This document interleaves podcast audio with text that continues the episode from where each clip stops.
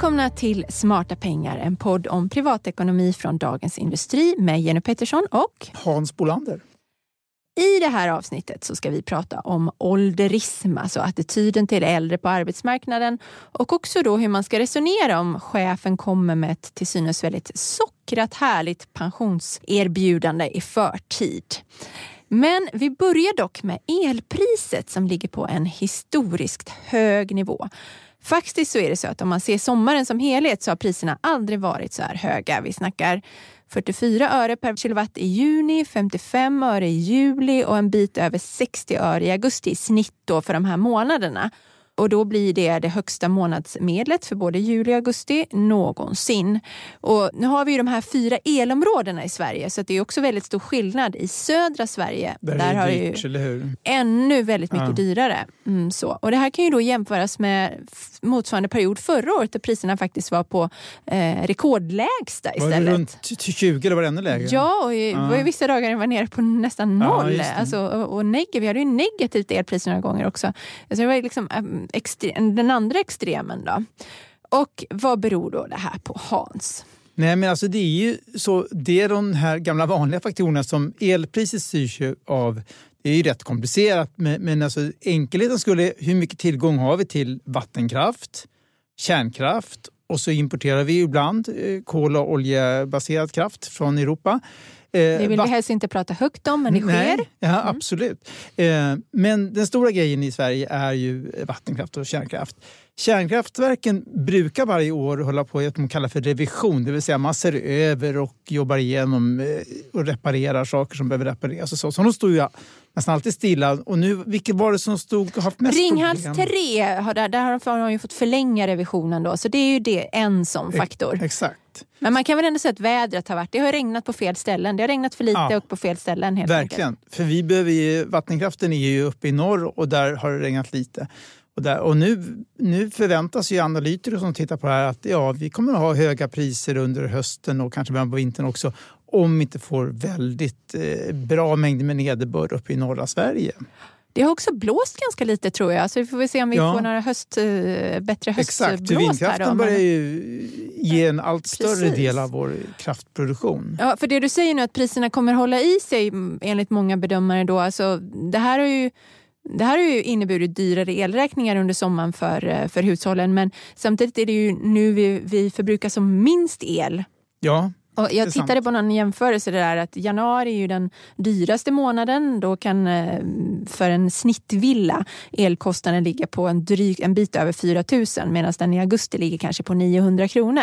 Så det är klart att priset är då jättehögt. I augusti får inte samma effekt som om det är det i Nej. januari. Men möjligen så kommer vi fortsätta att se de här priserna och då får det ju, kan det ju få väldigt stor betydelse. Alltså jag såg för- någon beräkning att för en villa som gör med 20 000 kilowattimmar så kan de här höga priserna, om de ligger fast, betyda en årskostnad på 8 000 dyrare. För man ska komma ihåg att man lägger på skatter och avgifter på det här kilowattpriset. Precis. Men så, så frågan är, man ska nog ta sig en ordentlig funderare. För att det här, nu ser vi det här nu, men man kan ju också tänka sig att elpriset kommer att vara väldigt mycket högre i framtiden när vi kanske får energibrist till och med. Det tror jag. Det ska man bara ha, ta höjd för. Mm. Absolut. Så vad, kan man, vad ska man göra då som, eh, som enskilt hushåll? Det allra första är ju att inte ha Första steget är ju inte att ha de här anvisningsavtalen eller Nej, tillsvidareavtalen som, som är det första man får när man tecknar om man inte gör ett aktivt val med något annat. Och det här är lite som boräntor, att det har eh, på sikt alltid lönat sig att ha rörligt Ja, så, elpris. så är det. Absolut. Sen kan det ju finnas situationer, precis som med bolån, där det känns tryggt att binda priset om när det är högt och ligger precis på marginalen, kanske vad man klarar av och sådär. Men rörligt pris är ändå det som har lönat sig bäst. Men vad, vad ska man göra då Hans? Alltså, säg att man, har- man ändå valt då ett, rö- säg att man väljer ett rörligt elpris, att man ändå de förutsättningarna Ja, rätt. nej, men då tycker jag ju, först och främst är det ju att man ska se över hur kan jag förbruka mindre energi. Det är ju både klimatsmart och smart för plånboken. Se över, eh, alltså uppvärmningssystemet är ju det stora boven i dramat oftast energi. Ja, ska man sätta in någon sorts luftvärmepump eller ska man byta till bergvärme? Det är stora investeringar som tar lång tid att tjäna in men, men på sikt är det bra. Hur många ja, kyl och frys har man igång? standby-läge på massa elapparater. Har du liksom, bor i en familj med många barn, det kanske är en väldig massa datorer och tv-apparater som står i standby-lägen. Det, det drar rätt mycket. Lampor och sånt drar ju mycket mindre idag. Det är LED, de är otroligt mycket mer effektiva på 70-talet när jag växte upp som liten. var det, så här, var ett evigt släckande i olika rum. Så där, för att... Ja, det har man ju alltså, med sig från sin mormor och mormors ja, mor. Och så, där, liksom, att så fort man går ut i ett ja. rum så ska man släcka lampan. Ja. Min son gör inte det kan jag säga. Nej, och med, eftersom han är uppvuxen med LED-generationen så tycker jag han gör helt rätt i att det kan han strunta i. Jag läste ett tips om att man kan eh, sänka då eh, den fasta avgiften på elen genom att byta till en lägre säkring. Ja. Men, eh, och det är ju ett bra tips. Det maximala effektuttaget minskar då. Men då kan man ju kanske inte använda, eftersom vi idag har väldigt, vi är väldigt uppkopplade i våra hem, då, då kanske man får räkna med att man inte kan använda tvättmaskin, dator, tv och sånt samtidigt. Så det kanske uppstår massa problem som man tycker att det är inte riktigt värt det. Nej, det gör det. Eh, jag har den erfarenheten på landet där vi har inte jättelåg säkring men det, det funkar inte att ha på vattenkokare och spis och ugn samtidigt. Då går proppen direkt. Men har man lärt sig det så då kan jag vänta med att koka vatten. Det är inte hela världen. Nej, eh, då man får lite mer tålamod helt enkelt i sin, i sin vardag. Nej, men sen så har man också då en rörlig avgift i elnätsavtalet och det kan ju då få betydelse om man lyckas sänka sin elförbrukning. Ja, just det, det finns en av, rörlig ja, avgift där också. Så, precis, så det får ju ytterligare en effekt. Då. Och sen handlar det om att välja rätt leverantör. Ja. Elnätet kan man ju oftast inte, det kanske man Nej, inte har det, ett du val. är fast i, du, du ja. har inget val. Det, det är ju kommunalt ägt oftast. Så att eh, det är bara att gilla läget. Men sen leverantören av elen, själva elen, ja. det kan du ju ofta, eller det har, ja, där, har man, man ju, där ja. har man ju väldigt många olika val. Och där kan man ju spara tusentals kronor, eh, visar jämförelse till exempel som Oberoende Energimarknadsbyrån har gjort mellan olika avtal. Då. så där, kan det variera beroende på vilken typ av, eh, om du binder eller har rörligt och så, hur mycket besparingen blir. Men det finns helt klart en besparing att göra där. Ja, rådet blir ju då att gå in på jämförelsesajter eller Energimarknadsinspektionens sajt och, och kolla och jämför. Absolut. Ja, för högre elpriser är sannolikt här ja, för att stanna. Dessvärre.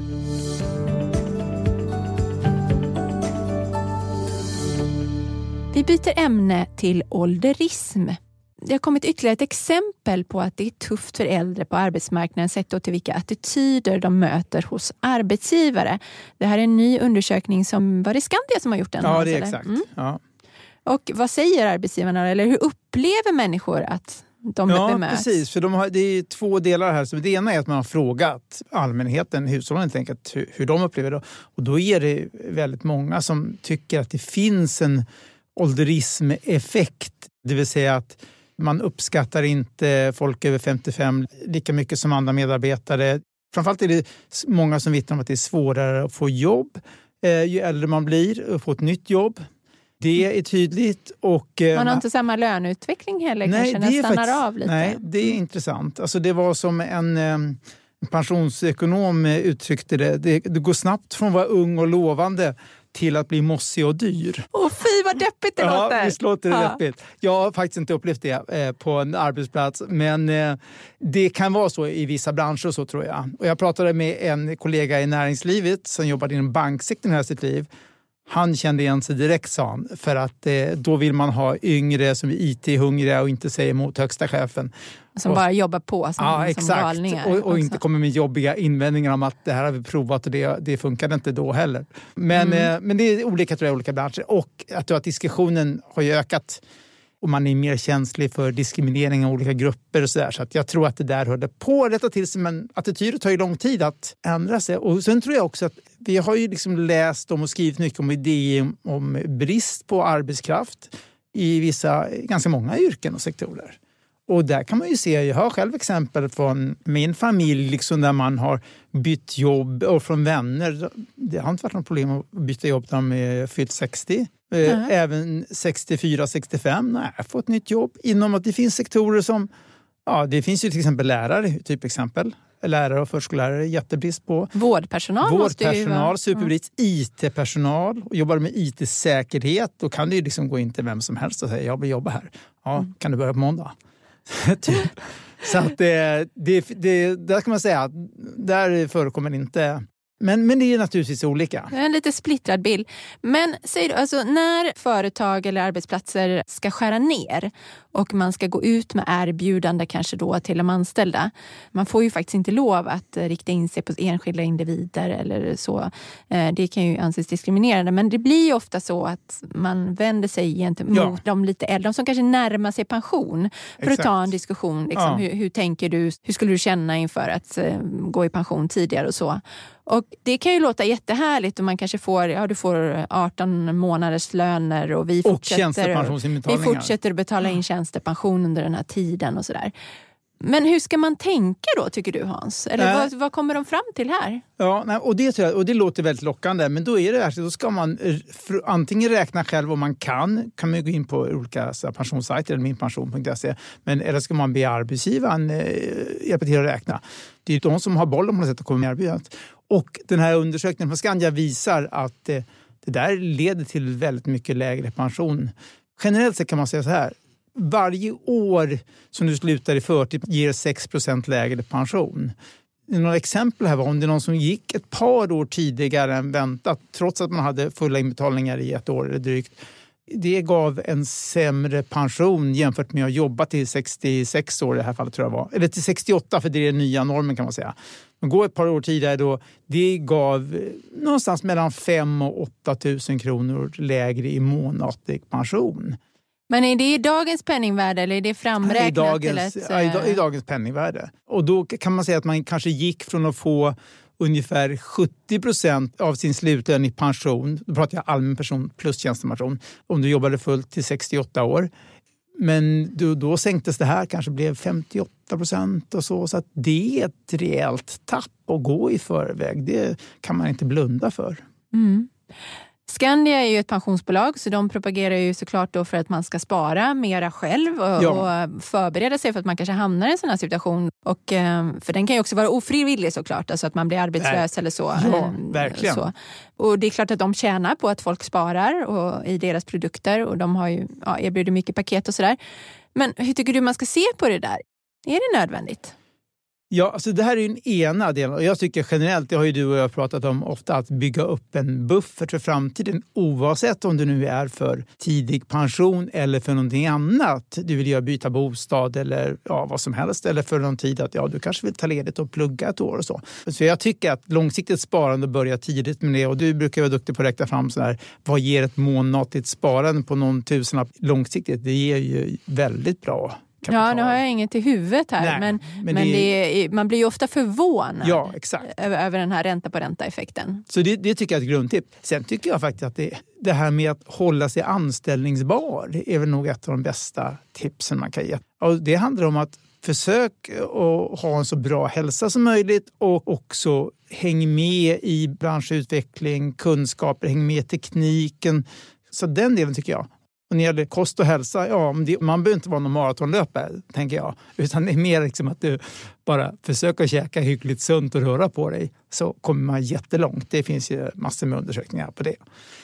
Vad tänker du? Ja, men jag, jag håller med om alla de här sakerna. Men det, kan ju, det kan ju vara ganska tufft om man, man blir approcherad av sin arbetsgivare då som, säger, som frågar det här. Om, om man eh, inte skulle vara sugen på, på eh, att gå i pension lite tidigare och så.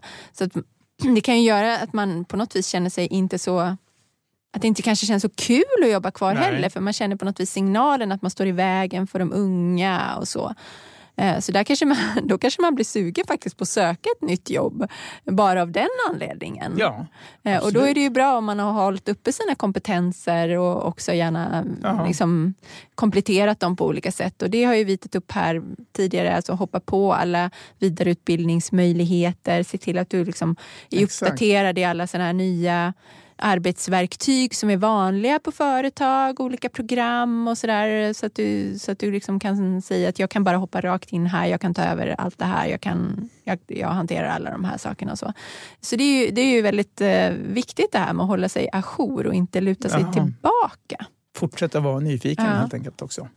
Men det, visst var det också så att det, kunde, att det skiljer sig ganska mycket mellan avtal. Till exempel om man blir arbetslös och sen börjar, får börja ja. jobba deltid och så. Mm. Det, det, det, är ju lite orättvist egentligen då. För om du tillhör kanske tjänstemannaavtal eh, för privat sektor eller om du jobbar i offentlig sektor och så, så kan det där slå ganska olika ja, också. det slår rätt mycket. De hade ju just när jämförelser så var det just det här privata tjänstemannaavtalet det var väldigt mycket bättre att kompensera för en viss tids arbetslöshet och deltidsarbete jämfört med kanske CEFA, LO-avtalet och så. Så det är stora skillnader. Så just därför tycker jag också man verkligen bör ställa krav på sina arbetsgivare när de kommer med avtal att de redogör för konsekvenserna. Vad, vad blir det för konsekvenser här? så att säga? Ja. Så och om man är medlem i ett fackförbund så kan man ju också få hjälp den vägen att, eh, ja, ja. tolka det här erbjudandet då, så att man inte går på en mina bara för att man inte riktigt har förstått alla konsekvenserna. Nej. Det finns ju, alla, alla fackförbund har ju pensionskunniga, eh, alltså pensionsexperter ja, ja, som kan hjälpa till med sånt. Så det är också en väg att gå, ja. tänker jag.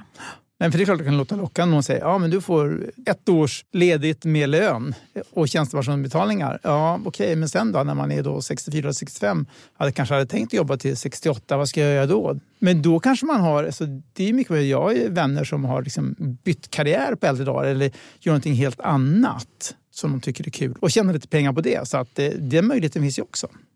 När vi är på det här ämnet pension så har man, Pensionsmyndigheten precis kommit med en rapport där de avråder då från att göra ett tidigt uttag av pension för att använda pengarna att placera i vinstsyfte då, och så samtidigt fortsätta att jobba. Och det är inte jättevanligt, men det är en liten grupp som gör det varje år. De hade tittat på folk födda 1958 och då var det 4 procent som hade tagit ut tidig pension, då, full pension redan 2020. Fast de jobbar kvar, eller hur? Så ja, och en liten del av dem ville då göra det för att eh, investera de här pengarna eller spara ja. dem. Så. Och då konstaterar Pensionsmyndigheten då att, då, för då får man ju mycket högre inkomst de här åren eh, i början av pensioneringen. Då. Eh, men eh, det väger då inte upp för att eh, den totala inkomsten som pensionär blir helt enkelt mindre. Ja. Och sen finns det ju mycket risker med det här också. Alltså det de slår fast är att man får lägre total pension och som, det finns också risker som att Inom pensionssystemet så finns det pressade avgifter till exempel. Ja, ja, ja. När det växer så beskattas det ju lägre också inom pensionssystemet. Precis. Det får också vissa skatteeffekter, att man kan få då betala skatta bort en del av de här pengarna helt enkelt, än, om man hade tagit ut det på ett annat sätt. Vad tycker du? Är det bara, för jag tänker Pensionsmyndigheten, nu får man ju utgå från att de är neutrala och de är en expertmyndighet och så, att de vill folks bästa. Men hur skulle du säga? Ja, men jag tycker att de har helt rätt i att varna för det här. För att ofta ser ju rådgivare slash försäljare som ringer och vill sälja in någon produkt. Så här, ja, spara här. Och så rider man på att ja, det har varit en fantastisk avkastning på börsen de senaste tio åren. Det är, ska man inte låta sig förblindad av för det kommer ju eh, med all sannolikhet inte vara lika hög avkastning framöver. Så det tycker jag är nummer ett. Eh, nummer två är att eh, det, som säger, det är skatteeffekter. Alltså, vi har ju en väldigt generös en skattesänkning som sker det år du fyller 66. Då sänks ju skatten ganska rejält både när det gäller pensioner och löneinkomster. Så att spara uttaget till man fyller 66 är ju klokt för då blir skatten väsentligt lägre.